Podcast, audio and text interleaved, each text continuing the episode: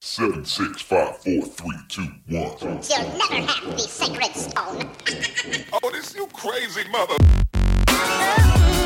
Hier ist der OMT Podcast mit brandneuem Stoff für eure Online-Marketing-Dröhnung zwischendurch. Heute mit dem OMT-Gründer Mario Jung.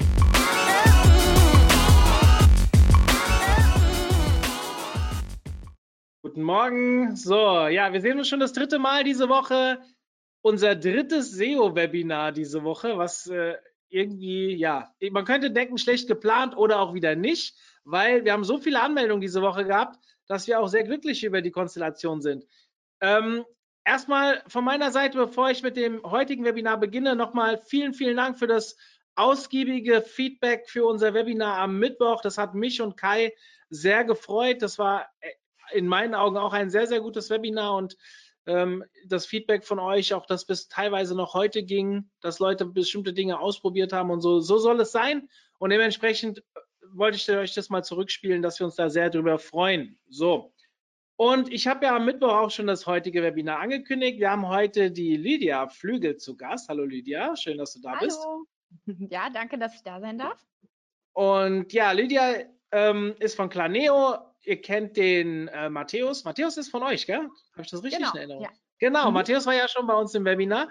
Und ja, sie ist Senior SEO Consultant, seht ihr gerade auf der Folie. Genauso kann ich es auch ablesen. Nein, Spaß. Ich wusste es auch wirklich tatsächlich vorher.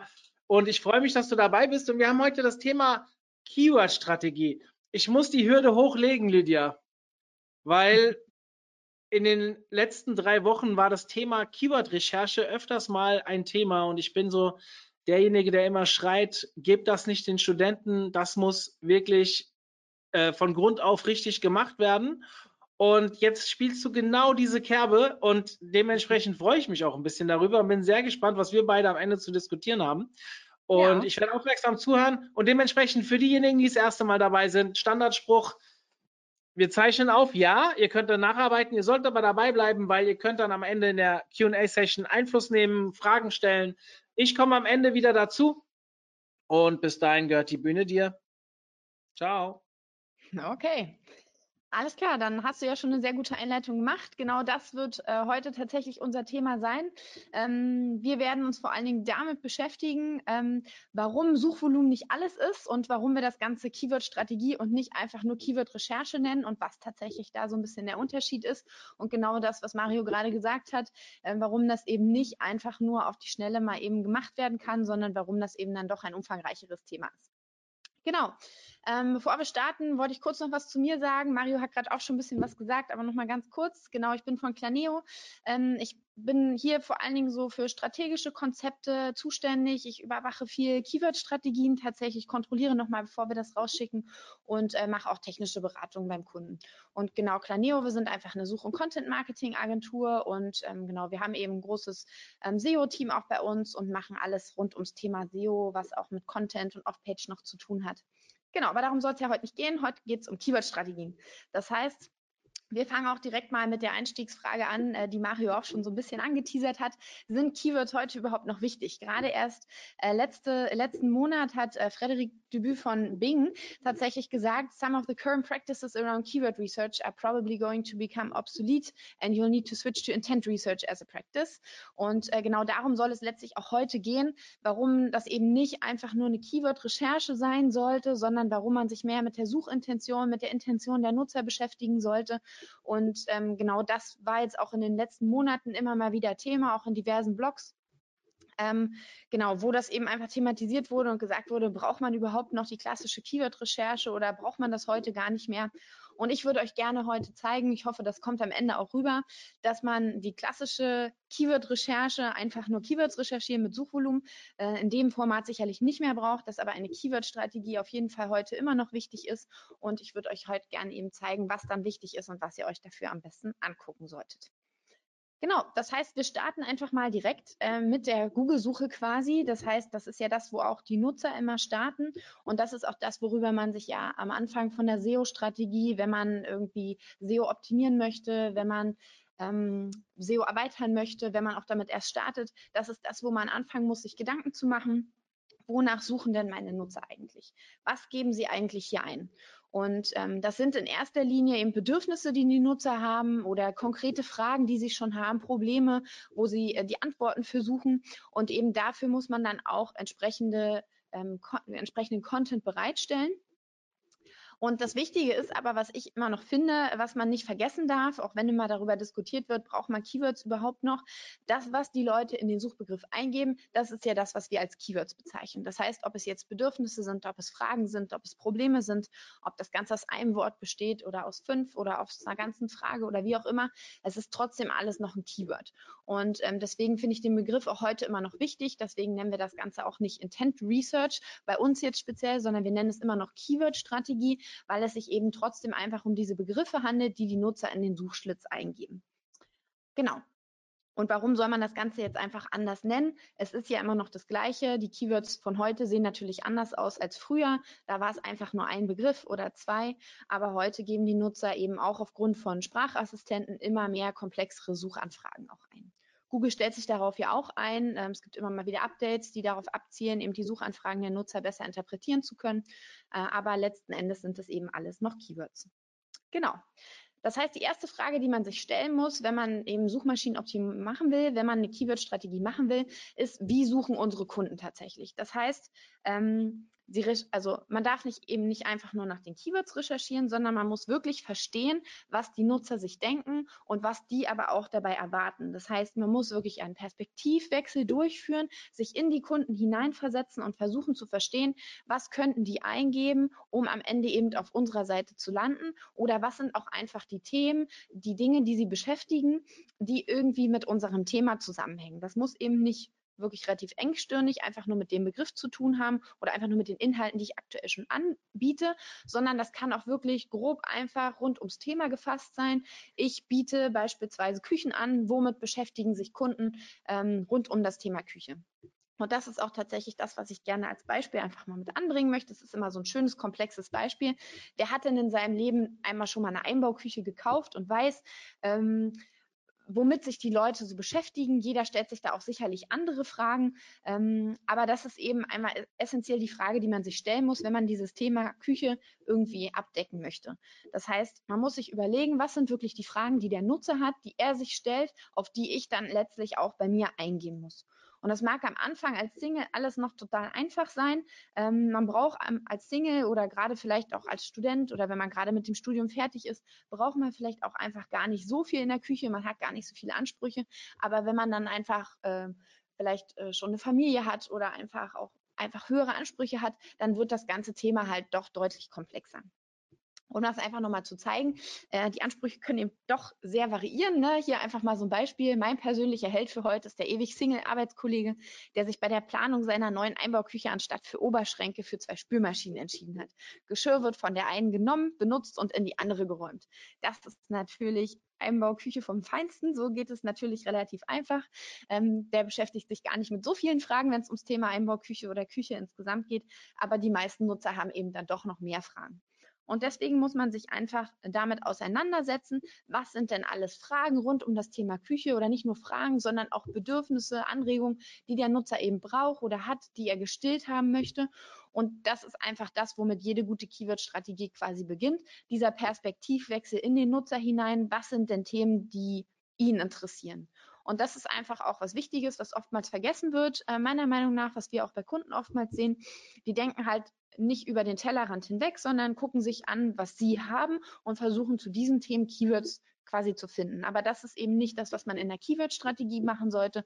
Da sollte man dann eben wirklich quasi hin zu diesem Intent Research dann doch gehen und eben sagen, was ist denn die Suchintention vom Nutzer oder welche Fragen hat der Nutzer, was beschäftigt ihn und was sind die Themen, ähm, die man dann vielleicht einfach abdecken sollte. Und das sollte man eben nicht einfach nur auf das beschränken, was man hat, sondern auf das, was den Nutzer interessiert. Und das ist letztlich auch irgendwo das Entscheidende.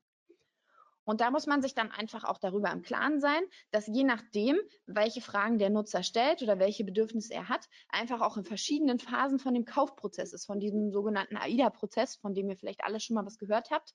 Ähm, das heißt, wie nah ist der Kunde tatsächlich am Kauf oder ist er davon noch relativ weit entfernt? Ähm, das heißt, wenn der Kunde eben konkret äh, fragt schon, ja, ich möchte gerne eine Küche irgendwie mit Glasfronten haben, dann ist er schon relativ am Ende vom Kaufprozess. Er weiß schon genau, was er will und will jetzt nur noch rausfinden, wo er das jetzt am besten kriegt. Ähm, wenn er vergleichen möchte, verschiedene Marken, Nolte oder Nobilia oder kaufe ich jetzt eine Ikea-Küche oder eine Markenküche, wo gehe ich jetzt am besten hin, dann merkt man, okay, der Kunde hat sich damit schon beschäftigt, aber er will, er ist noch nicht so weit zu kaufen, er ist noch im Überlegen quasi. Wenn wir eben noch weiter vor im Funnel gehen, dann stellt er halt vielleicht eher so Fragen wie, welche Küche brauche ich denn für eine Mietwohnung oder meine Küche ist sehr klein, was kann ich denn da für eine Küche, ähm, was kann ich denn da für eine Küche brauchen? Was, was muss ich da berücksichtigen? Das sind dann eben Fragen, da, war, da ist der Kunde noch gar nicht so weit zu kaufen, ähm, sondern er stellt einfach Fragen rund um dieses ganze Thema und ähm, erwartet jetzt an der Stelle eigentlich auch eher Informationen. Und auch, ne, wenn ich ganz am Anfang von diesem Kaufprozess bin, dann fragt der Kunde halt auch eher so Sachen wie, wann plane ich denn überhaupt eine Küche? Wann kaufe ich die denn? Wann suche ich die denn aus, wenn ich ein neues Haus äh, baue oder wenn ich eins kaufe? Und das, das muss man einfach wissen, dass diese unterschiedlichen Fragen, die der Kunde hat oder die unterschiedlichen Bedürfnisse, dass die sich einfach in unterschiedliche Phasen im Kaufprozess aufteilen und dass man die dann natürlich auch ein bisschen anders bedienen muss. Das heißt, wenn ich am Anfang von diesem Kaufprozess, von diesem Funnel bin, von diesem AIDA-Funnel, dann decke ich eher einen Bedarf. Der Kunde hat eher ein Informationsbedürfnis. Das heißt, ähm, ich stelle ihm vielleicht eher so Magazin-Content zur Verfügung. Bilder sind wahrscheinlich ganz wichtig, Inspiration. Ähm, wenn ich im Interessenbereich bin, dann geht es eher so um Service-Content. Das heißt, man muss die Fragen, die der Nutzer hat, auch wirklich beantworten. Und wenn ich am Ende von diesem Kaufprozess bin, dann decke ich halt diesen Bedarf, den der Nutzer hat. Das heißt, er möchte jetzt die Küche kaufen, dann muss ich ihm das natürlich auch anbieten und dann kann ich ihm auch Produktcontent anbieten. Und das ist ähm, super wichtig zu verstehen, dass ich eben nicht jedes Keyword auf einer gleichen Art von Seite anbieten kann. Das mag erstmal banal klingen, aber in der Umsetzung ist das tatsächlich super wichtig, das zu verstehen und das auch nachhaltig zu verfolgen. Ähm, dass ich eben nicht mit einer transaktionalen Seite, wo ich Conversion-Elemente drauf habe, für Keywords ranken kann oder eben den Kunden seine ähm, äh, sein, sein Bedürfnis decken kann oder äh, sein, genau seine Frage beantworten kann, ähm, die er am Anfang von diesem Kaufprozess hat. Das heißt, ich muss die Seiten ganz anders aufbauen. Am Anfang vom Kaufprozess brauche er eben Informationen. Das heißt, ich muss wirklich Fragen beantworten, ich muss Bilder ähm, zeigen oder vielleicht sogar Videos, Tutorials, wie auch immer. Und am Ende vom Kaufprozess, da kann ich dann eben meine Conversion-Elemente einbauen. Am Anfang vom Funnel machen die halt einfach noch nicht so viel Sinn. Und das muss man einfach wirklich verstehen und am Ende auch nachhaltig umsetzen. Genau. Und genau, das hatte ich jetzt letztlich schon ein bisschen vorweggegriffen, aber genau, am Ende vom Kaufprozess zählen dann eben diese Conversions ähm, und am Anfang geht es halt viel mehr um Image und Branding. Da kann ich auch selbst mit Traffic äh, noch gar nicht so viel messen. Das sind dann eher Sachen, die zielen halt auf ganz andere KPIs quasi hin. Genau. So, und wenn wir uns das jetzt einfach mal bewusst machen und ähm, darüber im Klaren sind, dass es einfach diese verschiedenen Schritte im Kaufprozess gibt und dass es verschiedene Keywords gibt, die ähm, auf die unterschiedlichen Funnel hindeuten, dann stellen wir uns jetzt die Frage, okay, was ist denn eigentlich das Ziel unserer Keyword-Strategie? Also was wollen wir denn jetzt mit dieser Keyword-Strategie erreichen, die wir machen? Denn da geht es ja jetzt nicht einfach nur um die Keywords, die wir recherchieren wollen. Das hatte ich ja am Anfang schon vorweggegriffen, sondern es geht ja noch um viel mehr wir wollen eben außerdem zielgruppenrelevante Inhalte auf den richtigen Landingpages verfügbar machen. Und das ist das, wofür wir eben diesen äh, AIDA-Funnel oder diesen Kaufprozess brauchen, dass wir eben genau wissen, okay, das ist jetzt das, was der Nutzer gesucht hat. In dieser Phase im Kaufprozess befindet er sich. Also brauche ich jetzt eine Landingpage, die genau diese Art von Inhalten auch bereitstellt, die dann eben vielleicht keine Conversion-Elemente enthält, sondern viel mehr Informationen und Bilder. Dann möchte ich mit meiner Keyword-Strategie ungenutzte Potenziale aufdecken. Ich möchte gucken, ähm, wo habe ich denn noch ähm, Potenzial, mich relativ schnell gut weiterentwickeln zu können.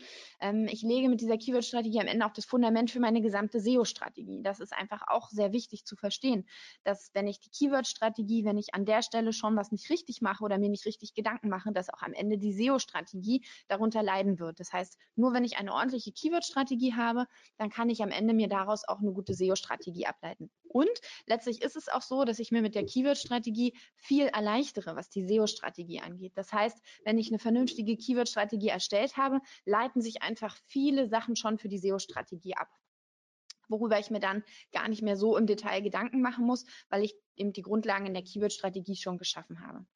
Ich will letztlich natürlich, wenn ich ein Unternehmen bin und eine Webseite betreibe, möchte ich sicherlich auch Conversions generieren. Ob das jetzt Abverkauf ist, ob das eine Lead-Generierung ist, das sei jetzt mal dahingestellt. Das ist ja auch bei jedem Geschäftsmodell anders. Aber letztlich ist das ja das, was ich erreichen möchte. Und auch das muss man in der Keyword-Strategie am Ende berücksichtigen. Wie kann ich denn mit den Keywords, die ich herausgefunden habe, jetzt Conversions generieren? Genau, dann äh, kann ich die Keyword-Strategie auch nutzen, um eben meine SEO-Strategie nicht nur eben zu erstellen, sondern dann auch die Schritte in der SEO-Strategie zu priorisieren. Ähm, wir gehen das auch am Ende nochmal so ein bisschen durch. Ich, wir machen das jetzt nochmal anhand von ein paar Beispielen, dann wird das hoffentlich ein bisschen anschaulicher und dann versteht ihr das auch mehr. Aber ich möchte euch einfach dafür sensibilisieren, dass es eben nicht einfach nur darum geht, Keywords zu definieren. Und letztlich möchte ich natürlich äh, mit meiner Keyword-Strategie auch meine Sichtbarkeit und meinen Traffic nachhaltig steigern. Ich möchte sicherstellen, dass viel mehr Leute auf meine Seite kommen und dass das auch langfristig so bleibt. Das heißt, ich muss mir auch hier eben Gedanken machen, mit welchen Inhalten kann ich denn wirklich nachhaltig auch ähm, genau gut performen. Genau. Und dann stellt sich eben die Frage, wie gehen wir denn jetzt dafür vor? Ähm, und das ist so ein bisschen der Prozess, ähm, den wir immer, ja, was heißt predigen, aber auch selber eben durchführen. Ähm, das heißt, wir starten mit so einem Status Quo-Check. Das macht wahrscheinlich irgendwie auch noch jeder, zu gucken, was hat man eigentlich, wo steht man da. Dann gehen wir eben in die Keyword-Recherche, wo wir dann tatsächlich diese Keyword-Recherche machen, von denen ja immer die, von der ja immer die Rede ist. Das heißt, wir gucken, was gibt es für Keywords, was haben die für ein Suchvolumen. Ähm, aber das ist eben nur der Anfang quasi von einer Keyword-Strategie und nicht das Ende. Dann geht es eben in den Schritt der Datenerhebung, ähm, der eben noch viel wichtiger ist. Das heißt, ich sammle nicht nur Daten wie das Suchvolumen, sondern noch viel mehr. Da gehen wir auch gleich nochmal drauf ein. Das ist ja auch das Kernthema letztlich ähm, unseres Webinars heute. Und am Ende geht es auch um das Keyword Mapping, das heißt sicherzustellen, dass ich eben die richtigen Keywords auch auf den richtigen Landingpages bereitstellen kann oder eben ähm, targeten kann. Und auch die Priorisierung ist sehr wichtig, um am Ende eben die Grundlage für die SEO-Strategie zu leisten, die ich dann aus dieser Keyword-Strategie ableiten kann. Genau. Konkret bedeutet das jetzt, ähm, Keyword-Recherche an sich würde ich jetzt einfach gar nicht erklären, mit was für Tools man da benutzt, welche Tools man da benutzt, wie man da am besten vorgeht. Ähm, das habt ihr bestimmt alles schon ganz oft irgendwie recherchiert und gelesen, sondern mir soll es jetzt vor allen Dingen um die Schritte danach gehen. Das heißt, wir starten einfach mal mit der Datenerhebung. Das ist eben aus meiner, aus unserer Sicht das A und O einer guten Keyword-Strategie, dass man einfach die richtigen Daten sammelt und dass man auch gute Daten sammelt. Allerdings muss man sich natürlich auch darüber im Klaren sein, im Klaren sein, dass man Daten immer hinterfragen sollte. Das heißt, nur weil ein Keyword ein hohes Suchvolumen hat oder weil es ein höheres hat als ein anderes, heißt es eben nicht, dass das jetzt für mich das relevanteste Keyword ist, sondern ich muss eben dieses Keyword nochmal hinterfragen. Und dazu benutzt man am besten Google. Ja, das klingt so banal, wie es ist, ist es einfach immer noch der gängigste Weg, es zu machen. Man kann auch mit verschiedenen Tools arbeiten und sagen, okay, ich schaue mal, wie die Suchergebnisse aussehen. Aber das beste Ergebnis, den besten Eindruck von dem Keyword bekommt man immer noch, wenn man einfach das Keyword selbst bei Google eingibt. Das heißt, es ist am Ende auch viel händische Arbeit. Das darf man nicht unterschätzen. Genau. Und wenn wir jetzt mal das Beispiel nehmen, was ja auch so ein bisschen der Teaser für unser heutiges Webinar war, der Hammer. Äh, wenn ich das bei Google eingebe, wenn ich jetzt tatsächlich dieses Werkzeug, den Hammer suche, deswegen habe ich da dieses schöne Bild hingepackt, damit ihr wisst, worum es eigentlich mir ging, als ich das Keyword eingegeben habe, dann seht ihr eben, wenn wir die Suchergebnisse uns angucken, dass es tatsächlich nur ein Ergebnis gibt, was auch auf dieses Werkzeug eingeht. Alles andere hat mit ganz anderen Sachen zu tun. Also nur der Wikipedia-Eintrag äh, hat was mit dem Werkzeug zu tun. Bei allen anderen Sachen geht es tatsächlich um irgendwelche Marken, die Hammer heißen. Und da sind es sogar verschiedene Marken. Wir haben ja einmal Hammer zu Hause als Fachmarkt für Gardinen, Wohnaccessoires und so weiter. Und wir haben noch einmal Hammer.de mit Fitnessgeräten, die irgendwie Fitnessgeräte herstellen. Dann haben wir da noch verschiedene äh, Facebook-Auftritte und die letzten Ergebnisse sind sowieso relativ lustig, aber ähm, die Quintessenz des Ganzen ist, ich mache jetzt eine Keyword-Strategie für, weiß ich nicht, einen Werkzeug, Online-Shop zum Beispiel ähm, und bin eben auf das Thema Hammer gestoßen und habe jetzt das Keyword gefunden. Das hat wahrscheinlich auch sehr viel Suchvolumen. Habe gesagt, cool, das ist jetzt mein Keyword, dann nehme ich das jetzt als Hauptkeyword und richte meine ganze Seite darauf aus. Wenn ich mir jetzt aber die Suchergebnisse angucke, dann stelle ich eben fest, dass das vielleicht nicht das beste Keyword ist, um diese Seite komplett darauf auszurichten. Und das ist eben nur ein Beispiel von vielen. Das soll euch einfach zeigen, ich kann nicht einfach nur dem Suchvolumen trauen, sondern ich muss eben die ganzen Daten einfach nochmal hinterfragen. Und ich komme eigentlich nicht da, äh, herum, bei einer guten Keyword-Strategie die Keywords nochmal auf ihre Suchintention, auf die Suchergebnisse hinzuchecken. Und ich habe noch ein paar mehr Beispiele mitgebracht. Das Hammerbeispiel kennt ihr ja jetzt schon aus dem Teaser. Äh, dann haben wir noch äh, dieses schöne Werkzeug. Ähm, warum das jetzt werkzeuglastig ist, weiß ich nicht, aber wir starten einfach mal damit. Ähm, da gibt es ja tatsächlich zwei verschiedene Bezeichnungen für, wie man das nennen kann. Das eine ist der Schraubenzieher und das andere ist der Schraubendreher. Schraubenzieher eben eher der umgangssprachliche Begriff, den eher so die Laien benutzen. Schraubendreher wäre dann der offizielle Begriff, der Fachbegriff, den auch die Fachleute benutzen weil man die Schrauben ja tatsächlich auch rausdreht und nicht zieht. Das heißt, hier könnte man jetzt sagen, okay, ich habe jetzt zwei Keywords. Äh, meine Zielgruppe sind vielleicht eher die Fachleute, deswegen benutze ich vielleicht lieber Schraubendreher. Oder meine Zielgruppe sind eben eher die Laien, deswegen benutze ich lieber Schraubenzieher. Aber man muss sich eben auch hier einmal die ganze Datengrundlage angucken. Das heißt, wir können natürlich wieder mit dem Suchvolumen starten und gucken, okay, was hat denn mehr Suchvolumen? Vielleicht konzentriere ich mich lieber auf das mit dem mehr Suchvolumen. Dann stellen wir eben fest, okay, der umgangssprachliche Begriff hat eben mehr Suchvolumen, aber auch der Fachbegriff hat eben schon sehr viel Suchvolumen. Will man also wirklich darauf verzichten oder macht man sich lieber Gedanken darauf, äh, darüber, wie man das Ganze jetzt am besten umsetzen kann? Und dann kommt eben wieder Google ins Spiel. Jetzt google ich einfach mal die beiden Begriffe und schaue, wie sehen denn die Suchergebnisse äh, dafür aus. Und dann stelle ich eben fest, dass das erste Ergebnis ist Wikipedia mit Schraubenzieher. Egal, ob ich jetzt Schraubenzieher oder Schraubendreher eingegeben habe, das Ergebnis ist das gleiche. Und das zeigt mir eben schon ganz deutlich, okay, Google hat verstanden, Schraubenzieher und Schraubendreher eben das gleiche und spielt da eben schon relativ ähnliche Begriffe aus. Ich sehe dann, oder Ergebnisse aus. Ich sehe dann aber auch, die orange markierten sind eben die Suchergebnisse, die nicht gleich sind. Das heißt, das sind Suchergebnisse, die sind dann individuell auf das Keyword ausge, äh, zugeschnitten, das ich als Nutzer eben eingegeben habe. Aber vier von den acht hier abgebildeten Suchergebnissen, also die Hälfte, sind zumindest schon mal gleich. Das heißt, es ist für mich ein klarer Indikator. Für Google ist es das Gleiche. Ich sollte also auf jeden Fall nicht zwei verschiedene Seiten für diese Themen anlegen, sondern sollte versuchen, beides auf einer Seite irgendwie abzuhandeln. Ob ich jetzt wieder mit dem Zielgruppenargument komme und sage, okay, ähm, meine Zielgruppe sind Fachleute, deswegen konzentriere ich mich auf Schraubendreher, dann kann ich das natürlich machen. Dann muss ich mir aber bewusst sein, dass ich eben diese 9900 Suchanfragen mit dem Schraubenzieher dann nicht berücksichtige, beziehungsweise nur, wenn Google eben entscheidet, dass ich für beide auch tatsächlich relevant bin. Und das werde ich wahrscheinlich nicht sein, wenn ich nicht beide Begriffe auch im Text benutze. Das heißt, wenn ich jetzt sowohl Fachleute als auch Laien anspreche, dann wäre jetzt hier die Quintessenz zu sagen, okay, ich muss halt beide Begriffe auf einer Seite optimieren. Und so sehen wir auch, dass das schon manche gemacht haben. Wir sehen hier zum Beispiel bei Bauhaus, ähm, die hier auf Position 4 für beide Begriffe ranken, die haben eben Schraubenzieher und Schraubendreher tatsächlich als Titel hier zu stehen. Genau, aber nehmen wir noch mal ein anderes Beispiel. Ähm, wir haben hier dieses schöne Produkt. Ähm, auch das ähm, ist euch allen klar. Ja, das ist natürlich ähm, eine Brille. Was soll das irgendwie sein? Und jetzt sehen wir halt hier einmal ein Beispiel von Mr. Specs, wo wir sehen, okay, die haben irgendwie zwei verschiedene Seiten dafür. Aber was ist denn da jetzt genau der Unterschied? Ähm, und genau, könnt ihr einfach mal ganz kurz gucken, ob ihr seht, was der Unterschied ist. Die Produkte sind genau die gleichen. Ähm, auch die Filterlinks an der Leiste sind genau das gleiche. Aber der Unterschied besteht eben darin, das eine sind Brillen und das andere sind Brillengestelle. Jetzt hat sich wahrscheinlich von euch bisher noch keiner so wirklich Gedanken darüber gemacht, was da tatsächlich der Unterschied ist.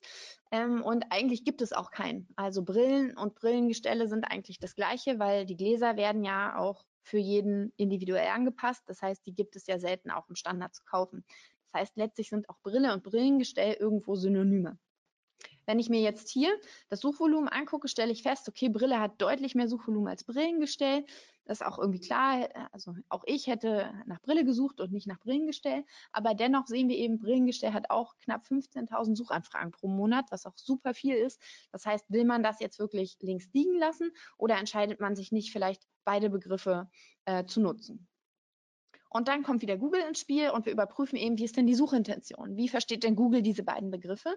Und dann sehen wir eben, dass es zwar, ähm, jetzt ist die Farbgebung ein bisschen anders, ähm, dann sehen wir, dass die ähm, orange markierten ähm, Suchergebnisse, da stimmt zwar die Domain überein, das heißt, wir haben sowohl für Brille als auch für Brillengestell ein Ranking, aber es ist eine andere URL.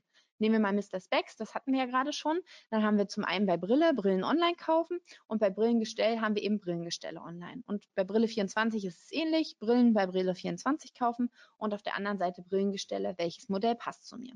Das heißt, hier ranken tatsächlich die gleichen Domains mit unterschiedlichen URLs. Das heißt, Google versteht offensichtlich noch nicht, dass Brille und Brillengestell das gleiche ist. Nun ist es ja tatsächlich auch ein bisschen schwierig. Es ist nicht ganz so einfach wie bei Schraubenzieher, Schraubendreher, wo klar ist, das ist auch wirklich dasselbe, sondern hier ist das ja ein bisschen komplexer, das Thema.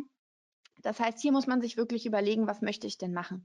Äh, wenn man jetzt gute Rankings erzielen will, möglichst vielen Traffic bekommen will, dann würde ich an der Stelle sagen, okay, eigentlich müsste man eben zwei verschiedene Seiten anlegen, so wie das eben auch die orange markierten Beispiele hier tun. Ähm, eins für Brille und eins für Brillengestell. Allerdings würde ich euch in diesem Fall auch empfehlen, das Ganze auf jeden Fall im Auge zu behalten ähm, und sich das regelmäßig anzuschauen, ob sich das geändert hat oder ob Google inzwischen versteht, dass es das gleiche ist. Denn das kann auch manchmal passieren, dass man Sachen auf zwei Seiten optimiert und Google versteht dann aber irgendwann, dass es das gleiche ist und dann kann man eben keine guten Rankings mehr erzielen. Das heißt, das wäre auf jeden Fall was, was man dann noch beobachten müsste. Genau, so viel quasi zum Thema, ist das Keyword, was ich eingebe, auch wirklich für mich relevant? Und wenn ja, ähm, sind dann zwei verschiedene Keywords für mich beide relevant oder ist nur eins davon relevant?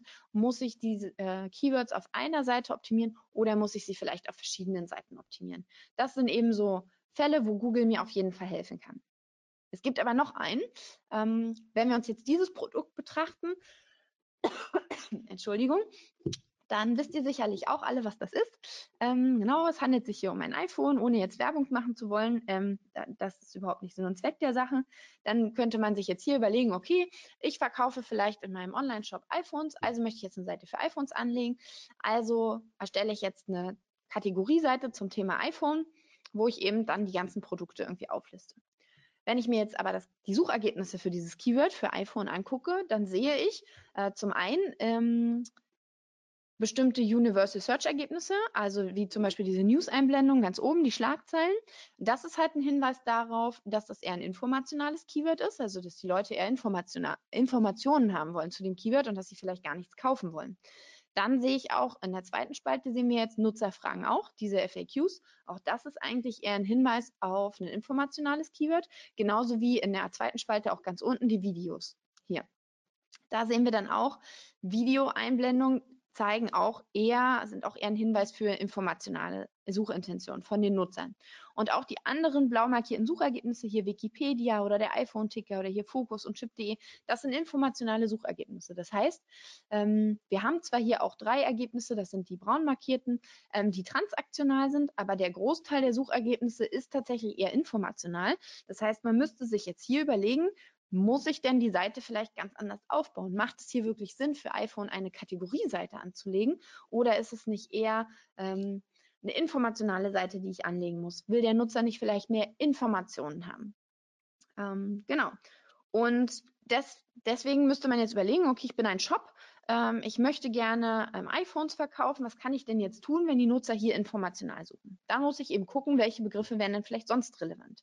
Google gibt hier oben in den Suchergebnissen schon ein bisschen den Hinweis. Das heißt, man kann einfach ein bisschen tiefer in die Produkte reingehen. Und wenn ich jetzt nach iPhone 6 suche, das seht ihr hier oben im Suchschlitz, dann sehe ich eben, okay, die braun markierten ähm, Beiträge, also die ähm, tatsächlich transaktional sind, die überwiegen hier schon. Klar habe ich hier auch einen Wikipedia-Eintrag, ich habe hier auch die FAQs, aber im Großen und Ganzen sind es tatsächlich eher transaktionale Suchergebnisse. Das heißt, hier bietet sich eine Kategorieseite schon an für iPhone 6. Das ist auch nochmal hier, das ist ähm, diese Einblendung, die wir auf der rechten, in der rechten Spalte von den Suchergebnissen sehen. Auch das ist klar transaktional hier mit Einkaufen und Preisen angezeigt. Dann sehe ich eben, okay, hier lohnt sich eine Kategorieseite, während wir eben bei iPhone gesehen haben, hier vielleicht eher eine informationale Seite. Das soll jetzt nicht bedeuten, dass ich für iPhone keine Seite anlegen sollte, denn da suchen super viele Leute nach. Ähm, das sollte man schon auf jeden Fall machen.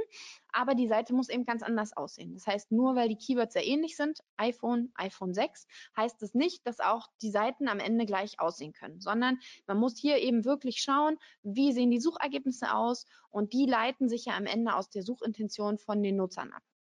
Google sieht ja, was klicken die Nutzer an, wofür interessieren die sich und was sind auch so verwandte Suchanfragen, wonach suchen sie noch und versteht eben, was die Nutzer wirklich haben wollen und darauf basieren ja auch die Suchergebnisse. Und deswegen können wir die eben so schön nutzen, um zu verstehen, was der Nutzer wirklich sucht und was er wirklich haben möchte.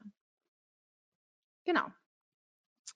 Das heißt, ähm, wir fassen einfach nochmal kurz zusammen, welche Informationen haben wir denn jetzt bereits gesammelt? Ne? Wir sind jetzt im Schritt Datenerhebung. Was haben wir denn für Informationen gesammelt? Wir haben das Suchvolumen gesammelt, das habe ich jetzt so ein bisschen vorausgesetzt, ähm, weil wir das quasi in der Keyword-Recherche eigentlich ja schon mitmachen. Wir haben uns die Suchergebnisse angeschaut und wir haben uns auch die SERP-Features schon angeschaut, eben sowas wie diese Universal Search-Ergebnisse, wie News-Einblendung, wie die FAQs, wie Videoeinblendung, genauso was hier auch noch dazu gehören würde, wären Shopping-Anzeigen, klarer, also klares Signal für transaktional, äh, für transaktionale Suchintention, Featured Snippets, klare Intention oder klares Zeichen für eine informationale Suchintention.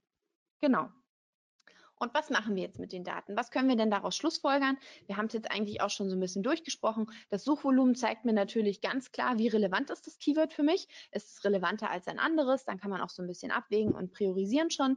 Die Suchergebnisse zeigen mir zum einen, wie viele URLs muss ich zu einem Thema anlegen oder zu einem Keyword-Set? Brauche ich vielleicht doch verschiedene ähm, Seiten dafür? Das war das Beispiel mit Brille und Brillengestell und aber auch passt die Suchintention zu mir.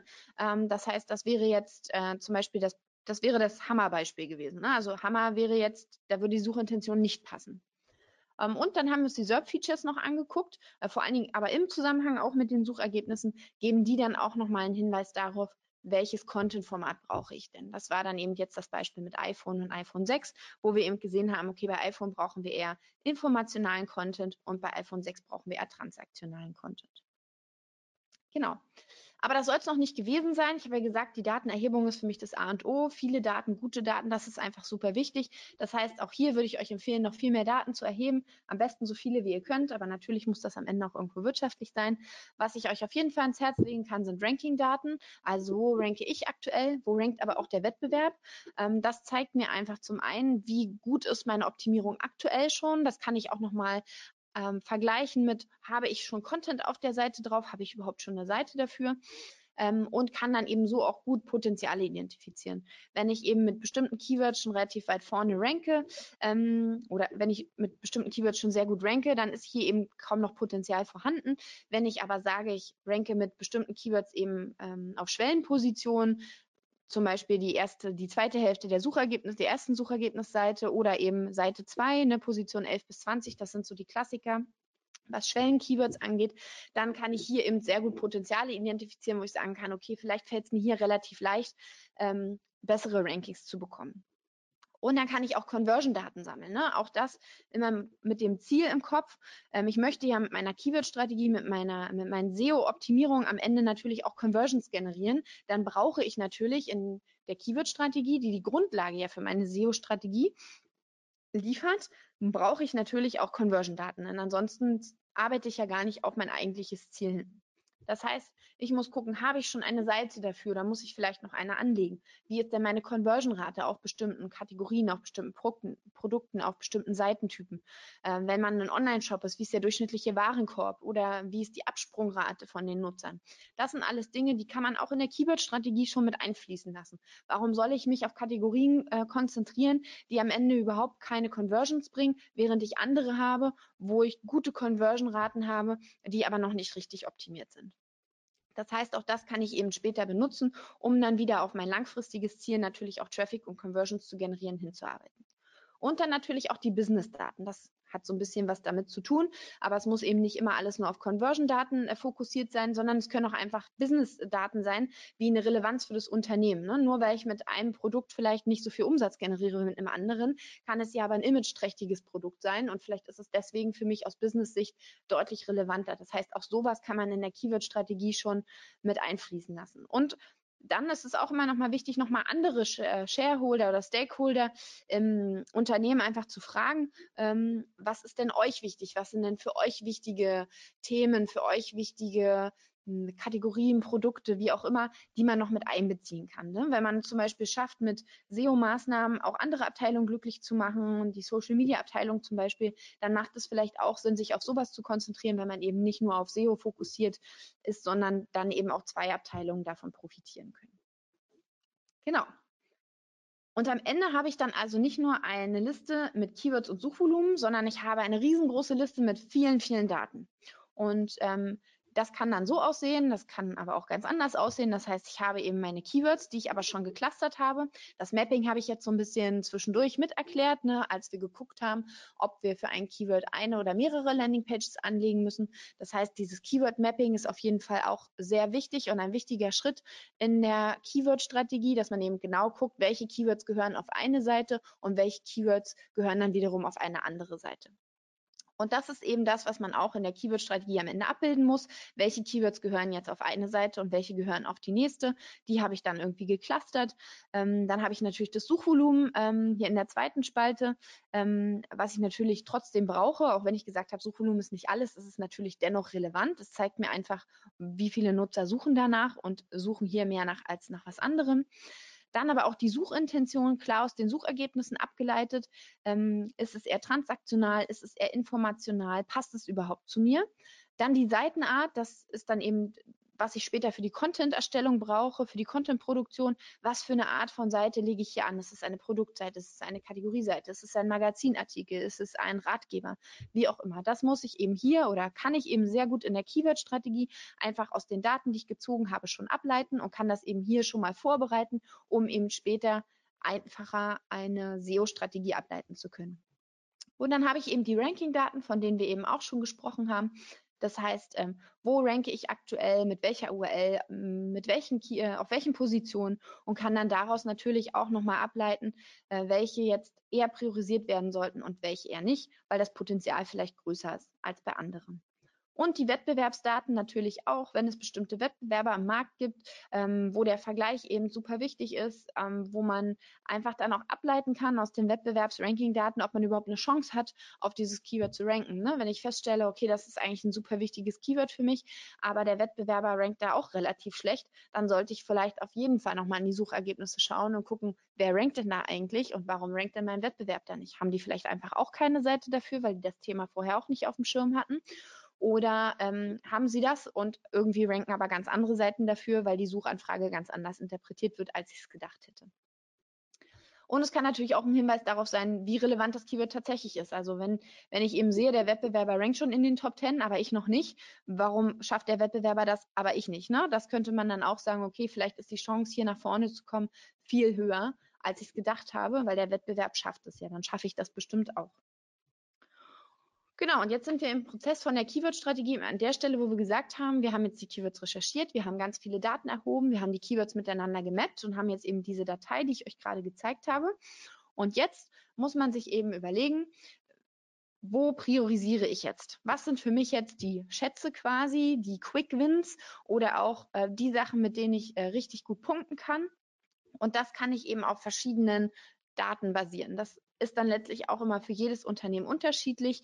Ähm, dafür brauche ich diese ganzen Daten, die ich gesammelt habe. Das heißt, ich kann hier auf jeden Fall das Suchvolumen mit einbeziehen. Ich kann meine Rankings mit einbeziehen. Ich kann Conversion-Daten mit einbeziehen. Ähm, ich kann die Suchintention mit einbeziehen. Und das ist jetzt was, das kann ich euch tatsächlich nicht erzählen, wie ihr das am besten machen sollt. Das ist super individuell. Ähm, da müsst ihr einfach gucken, was ist euch wichtig, wo liegt euer Fokus, liegt euer Fokus auf Traffic, liegt euer Traffic auf Conversions. Das macht auch nochmal einen großen Unterschied aus. Wollt ihr vor allen Dingen mit mehreren Abteilungen davon profitieren oder geht es euch vor allen Dingen um eure eigene SEO-Performance? Ähm, Genau. Und vielleicht auch sowas wie Kapazitäten im Unternehmen. Ne? Wenn ihr jetzt wisst, okay, ich habe gerade in der Redaktion keine Kapazitäten und kann keine neuen Texte erstellen, ich habe maximal die Kapazität, selber was zu überarbeiten, dann brauche ich mir vielleicht auch für den Anfang keine Themen rauspicken, wo ich sage, hier muss neuer Content erstellt werden, wenn ich jetzt schon weiß, dass die Kapazitäten dafür nicht da sind. Auf der anderen Seite auch die technischen Voraussetzungen. Wenn ich weiß, ich kann gerade keine neuen Seiten anlegen, weil es das System vielleicht technisch einfach nicht hergibt, dann brauche ich da natürlich auch die Priorisierung nicht drauf liegen. Dann starte ich vielleicht lieber mit den Seiten, die ich schon habe und versuche, die so gut wie möglich zu optimieren. Aber letztlich ist ja diese Keyword-Strategie die Grundlage für meine SEO-Strategie. Das heißt, ich kann anhand von dieser Datei, die wir hier haben, am Ende sagen, okay, das sind jetzt meine wichtigsten Seiten. Hier müssen wir Content erstellen. Hier müssen wir Content erarbeiten, äh, überarbeiten und hier müssen wir vielleicht sogar neue Seiten erstellen, weil wir die noch nicht hatten und kann das dann ganz klar in Arbeitspakete schnüren und eben an die entsprechenden Leute weitergeben oder eben selber nach und nach umsetzen. Und das ist eben das, was eine gute Keyword-Strategie ausmacht. Ich habe die Basis gelegt für eine SEO-Strategie, die jetzt nur noch umgesetzt werden muss. Wobei das mit dem nur natürlich auch ein bisschen relevant, ähm, ein bisschen, ähm, ja, ein bisschen leichter gesagt ist als getan. Denn das ist ja letztlich das, worauf es ankommt, dass man die Sachen, die man in der Strategie erarbeitet hat, am Ende auch gut umsetzen kann. Und das ist das, ähm, wofür die Keyword-Strategie am Ende natürlich auch dienen kann, als ähm, quasi als Basis dafür zu schauen, wie habe ich in den einzelnen Wochen, Monaten, Quartalen performt und wie viel von dem, was ich mir vorgenommen habe, habe ich tatsächlich auch umgesetzt. Und letzten Endes ist die Keyword-Strategie natürlich auch die Basis für ein Reporting oder ein Monitoring, weil ich ja schon die Rankings beispielsweise äh, mir gezogen habe und kann dann hier eben auch mit dieser Keyword-Strategie regelmäßig gucken, okay, ich habe jetzt bestimmte Sachen optimiert, hat das denn am Ende auch was gebracht? Wie haben sich meine Rankings denn entwickelt? Genau. Und damit sind wir tatsächlich auch schon am Ende von der Präsentation angelangt. Ähm, ich hoffe, ihr habt ähm, verstanden, warum ich das Ganze oder warum wir das Ganze ungern Keyword-Recherche nennen, sondern Keyword-Strategie und welche Daten noch wichtig sein können, ähm, abgesehen vom Volumen und wie ihr eben diese Keyword-Strategie am Ende auch nachhaltig im Unternehmen nutzen könnt und es nicht einfach nur eine Dateileiche ist, die irgendwo auf dem Server rumliegt. Genau. Ja, vielen Dank. Ähm, Gerne. Ich habe es verstanden. So, Schön. Frage gebe ich, weit, Frage gebe ich weiter. Ich, äh, ich mag dieses Thema.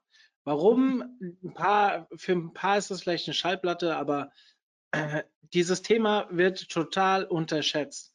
Wir kommen so häufig in Unternehmen rein, wo schon eine Keyword-Recherche gemacht wurde, mir ganz stolz erzählt wurde, wie lange sie an der Keyword-Recherche arbeiten und äh, wer da alles dran gesessen hat. Und dann bin ich immer wieder verblüfft, ähm, dass die Leute mit der wenigsten Erfahrung daran sitzen, weil man ja die Keyword-Recherche so abfällig immer so als einfach hinstellt und das ist Ja. einfach nicht korrekt.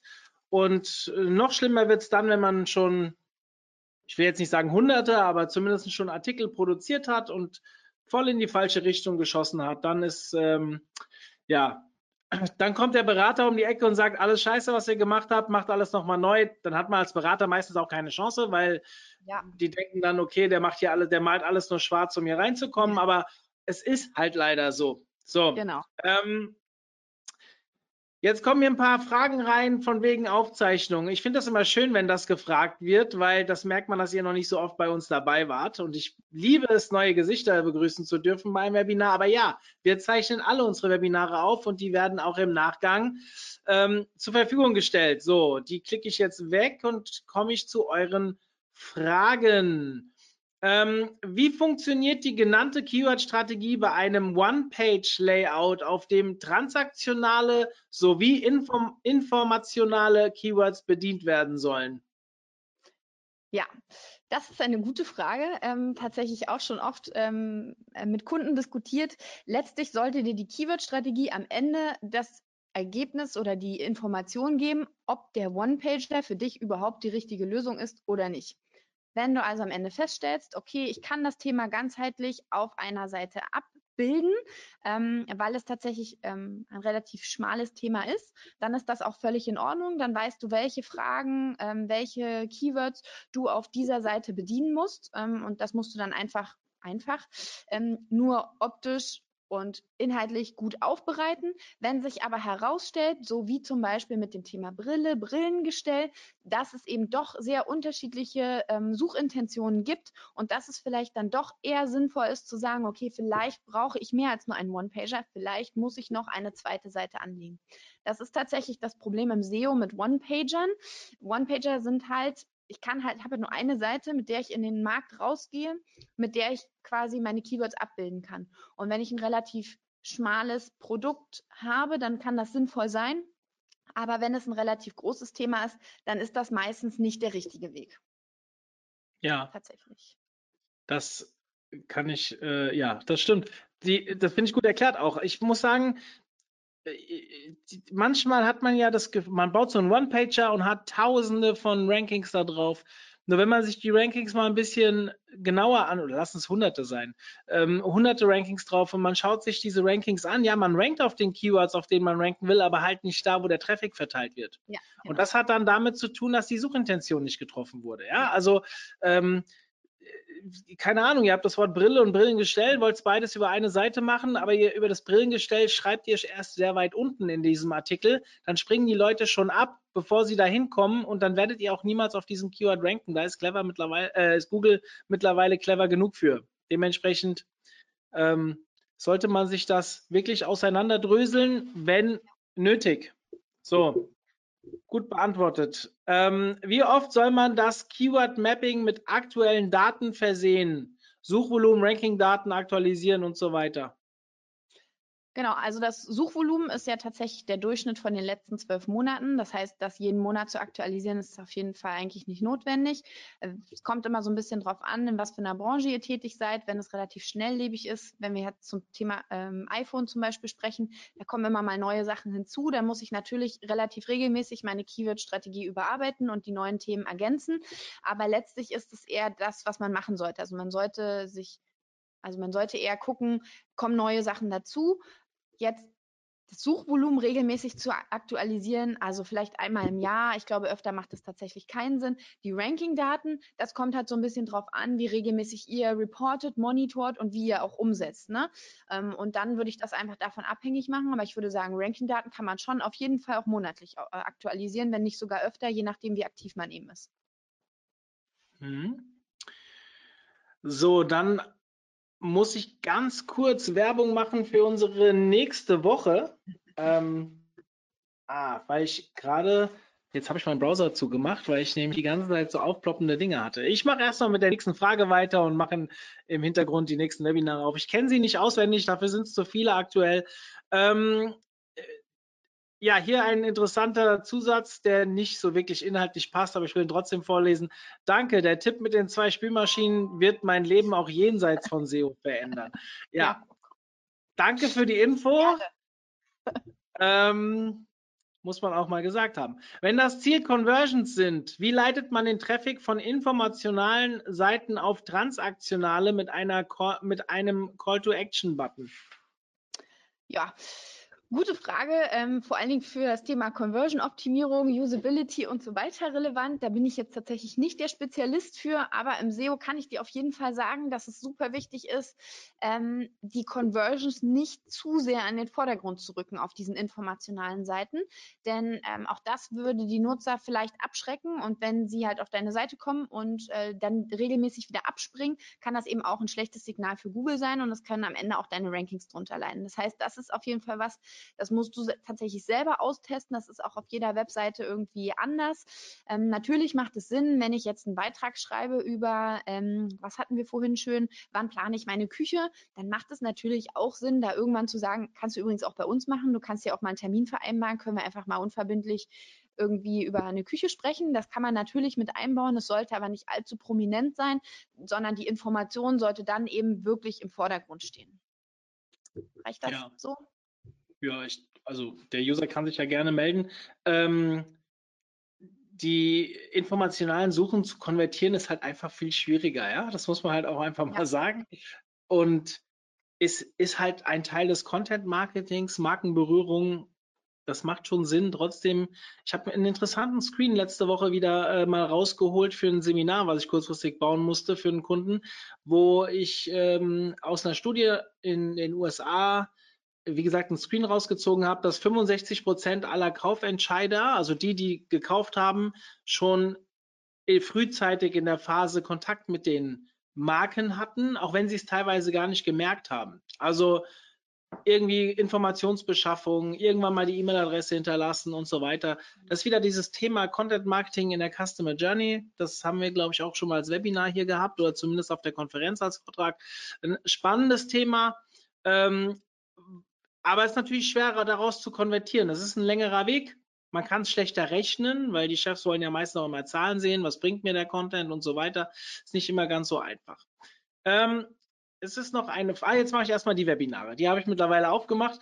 Wir haben, wir bleiben ein bisschen im SEO-Fokus. Passt ja heute dann ganz gut. Äh, habe ich auch die richtigen Leute vor mir, die, äh, wo ich Werbung machen kann. Wir werden am äh, nächste Woche am 28. weitermachen mit einem Thema SEO im Vertrieb und Schmerzen mit dem Kunden. Das ist eher an die gerichtet unter euch, die in Agenturen arbeiten.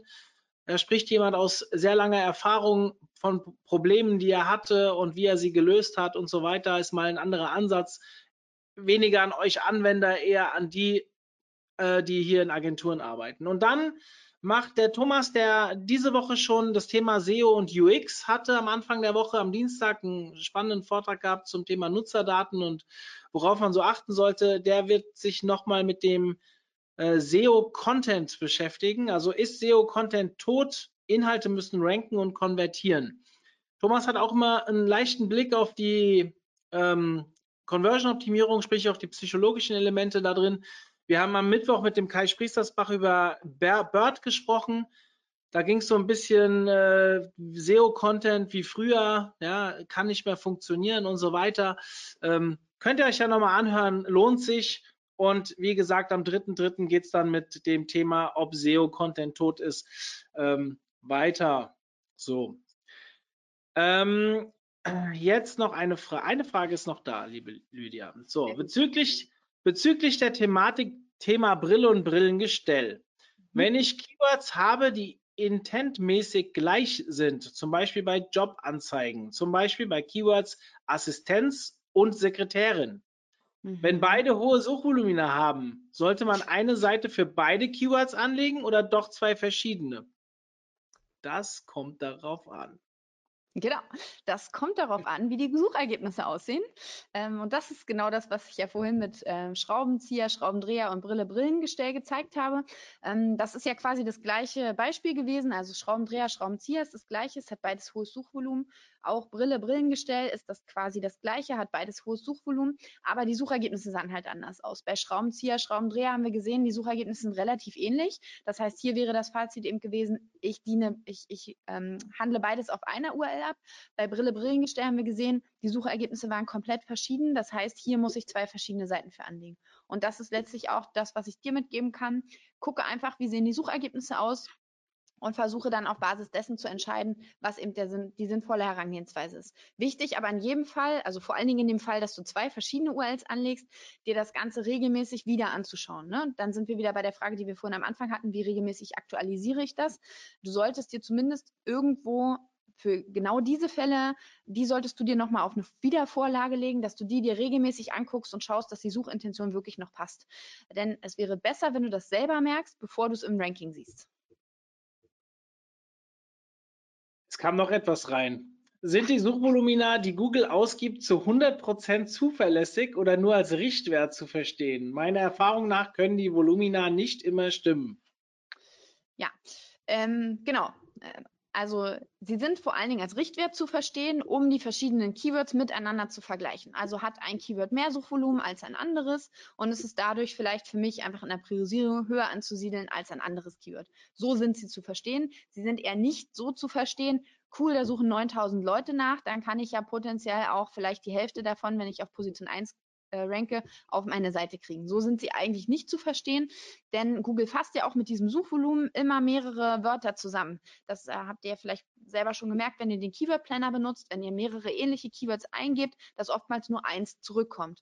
Das heißt, dieses Suchvolumen für ein Keyword bedeutet nicht, dass genau dieses Keyword so und so viel Suchanfragen hat, sondern bedeutet, dass die dass alle Keywords, die Google mit diesem Wort assoziiert, quasi dieses Suchvolumen haben. Und manchmal sieht man auch Fälle, wo Google eigentlich total unterschiedliche Keywords in ein Cluster zusammenschmeißt, weil Google eben doch nicht allwissend ist. Und genau in diesen Fällen wird das Suchvolumen dann eben nicht stimmen. Mir fällt jetzt gerade kein Beispiel ein, aber ich habe sowas regelmäßig, ähm, dass Google die eben zusammenfasst und aber eigentlich gehören die überhaupt nicht zusammen. Hm. Ähm, SEO und SEA, äh, SEO und Suchmaschinenoptimierung ist zum Beispiel ein sehr spannender Fall. Mhm. Ähm, fällt mir immer wieder auf. Unterschiedliche Suchvoluminas, aber auch unterschiedliche SERPs, obwohl es genau das gleiche ist. Ja. Hm. Und ähm, ja, ähm, ihr müsst nur mal in den unterschiedlichen Google-Tools gucken, da werden schon unterschiedliche Suchvoluminas ausgewiesen. Und in der Search-Konsole, wo ich immer so das Gefühl habe, da stimmt gar nichts mit diesen Durchschnittswerten. Ähm, aber da finde ich zum Beispiel immer ganz interessant, wenn ihr mal auf Seite 1 seid mit irgendeinem Keyword und die Impressions seht, dass die oftmals viel höher sind als das, was euch sonst an Suchvoluminas über irgendwelche Tools, die es ja auch über die Google API ziehen, ähm, ausgewiesen wird. Am Ende sind es Richtwerte Und wenn ihr irgendwo seht, das sind 10.000 Suchvolumen und ein anderes mit 1.000, dann könnt ihr davon ausgehen, dass dieses eine Keyword mehr Suchvolumen hat. Ob es wirklich zehnmal so viel ist, sei mal dahingestellt. Am Ende sind es Relationen. Das unterscheidet sich ja häufig auch durch ähm, saisonale Ereignisse. Ja, kann äh, gerade ihr verkauft Bikinis, dann ist das natürlich äh, der Durchschnittswert äh, für die Tonne. Oder ihr verkauft Perücken. Ja, wir sind ja gerade in Karnevalszeit. Dann äh, solltet ihr auch Karnevalsperücken haben, weil sonst verliert ihr aktuell eure Rankings. Spreche ich aus bitterer Erfahrung eines Kunden. Ähm, rund um Karneval verlieren wir immer einen Monat vorher und einen Monat später fast alle unsere Rank fast alle unsere Rankings, weil wir keine Karnevalsperücken verkaufen. Das ist halt sehr blöd, aber das kann man halt auch nicht ändern, wenn man das von der Grundstrategie der Firma nicht will. So, Liebe Lydia, was, wir machen noch einen Tick weiter. Hast du noch fünf Minuten? Es kommt ja. immer, es tröpfelt und tröpfelt. Liebe Lydia, was außer dem Keyword Planner benutzt du sonst für Suchvolumenergebnisse? Puh, ähm, also tatsächlich finde ich vor allen Dingen immer wichtig zu sagen, dass man innerhalb einer Keyword-Strategie, vor allen Dingen aber auch innerhalb eines Unternehmens, man sich einig darüber ist, welche Quelle man benutzt, dass man einfach immer die gleiche nutzt, einfach aus dem Grund, was wir gerade bei der Frage davor besprochen haben. Ansonsten äh, benutzen wir tatsächlich relativ viel den Google Keyword Planner, wir nutzen auch andere Tools, ähm, aber die meisten Tools ziehen ja tatsächlich die Daten vom Keyword Planner. Das sieht man auch immer, dass es relativ ähnlich ist, dass die ähm, Suchvolumina immer in den gleichen Abständen quasi sind. Ähm, genau, ich finde es halt ich finde es halt besser, nicht diese Spannen zu benutzen, ähm, die der Keyword Planner ausspielt, wenn man keine Anzeigen hat ähm, oder die zum Beispiel auch Tools wie Systrix oder so ausspielen ähm, und lieber die tatsächlichen Suchvolumina zu nehmen, weil man dann ein bisschen besser priorisieren kann, weil es das auch tatsächlich in der Excel einfacher macht mit dem Sortieren. Ähm, aber ähm, letztlich müsst ihr das entscheiden. Also es gibt auch andere Tools, die andere Keyword-Daten ausgeben. Und auch hier würde ich wieder so ein bisschen auf die Frage davor zurückspielen. Es ist einfach nur wichtig, dass ihr eine und dieselbe Quelle nutzt und dass ihr die Daten eben nicht für bare Münze nehmt, sondern einfach für die Priorisierung benutzt.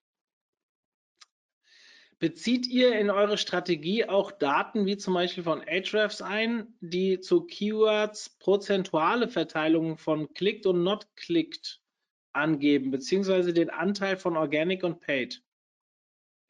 Ähm, also klickt und not klickt habe ich ehrlich gesagt noch nicht gemacht. Ähm, deswegen kann ich da tatsächlich gerade nicht so viel zu sagen, ob das sinnvoll ist oder nicht. Ähm, Organic und Paid macht auf jeden Fall Sinn, würde ich aber individuell immer entscheiden, wie das, also macht nicht auf jeden Fall Sinn, macht aber in manchen Fällen Sinn. Also es kann erstens ein Indikator für die Suchintention sein. Dafür kann man es natürlich gut nutzen, wenn der Paid-Anteil relativ hoch ist. Ne? Ähm, ansonsten, ähm, wenn es für euch halt relevant ist, also wenn ihr zum Wohl, sowohl SEO als auch SEA macht, wenn ihr eine einheitliche Strategie mit beiden zusammen habt, dann ist sowas halt besonders sinnvoll. Wenn für euch vor allen Dingen das Thema Content im Vordergrund steht, dann ist das vielleicht nicht ganz so relevant. Ja, so, das war's mit Fragen. Liebe Lydia, vielen, vielen Dank für deine Ausführungen. Mir hat sehr viel Spaß gemacht. Ich glaube den Leuten auch, weil es sind immer noch ganz viele dabei. Und vielen Dank dafür. Dementsprechend wünsche ich euch allen ein schönes Wochenende. Wir sehen uns nächste Woche dann zu zwei weiteren SEO-Themen wieder. Wenn ihr Bock habt, hört man unserem A. Ah, für diejenigen, die den Agentur äh, das Agenturwebinar nächste Woche schauen. Ihr könnt auch mal in unserem Podcast reinhören. Da hatten wir diese Woche auch ein interessantes Thema mit dem Marco Young. Da ging es um das Thema Agentursterben. Interessiert jetzt nicht jeden, der zuhört, weiß ich, aber vielleicht habt ihr ja Lust, mal in unserem Podcast reinzuhören. Ich suche ja immer nach neuen Abonnenten. Das Ding gibt es ja noch nicht so lange, gell? Also, ähm, äh, jetzt schreibt hier noch jemand was ja, eure Freitagswebinare sind immer großartig. Ja, die anderen aber auch. Also, ihr müsst, äh, die könnt ihr dann auch freitags hören, wenn es nur freitags geht. Gut, ähm, hier gibt es noch einen Hinweis an mich. Das Wort Suchvoluminas wirkt bei mir genauso wie Fingernägel auf einer Kreidetafel. Nicht böse gemeint. Ähm, muss ich das jetzt verstehen? Weil Suchvolumina wäre die Mehrzahl und nicht Suchvolumina. Ach so, ja, ich bin Hesse, ja. Also bei mir äh, gibt's auch, bei mir gibt's auch die einzigsten. Also das ist ein Sprachfehler, den ich nicht mehr korrigieren werde. Ist für mich okay. Ich sage auch manchmal SEO optimiert. Das ist, das passt auch ja. nicht. Dafür kriege ich immer einen Schlag in die Rippe, wenn ich mit SEOs unterwegs bin. Ich bin seit zehn Jahren SEO, aber ich bin da nicht so der Fanatiker. Dementsprechend äh, nimmt es mir nicht krumm und äh, genießt die schönen Inhalte. Liebe Lydia, ich bin raus. Viel Spaß und Okay, vielen, vielen lieben Dank. Tschüss. Tschüss.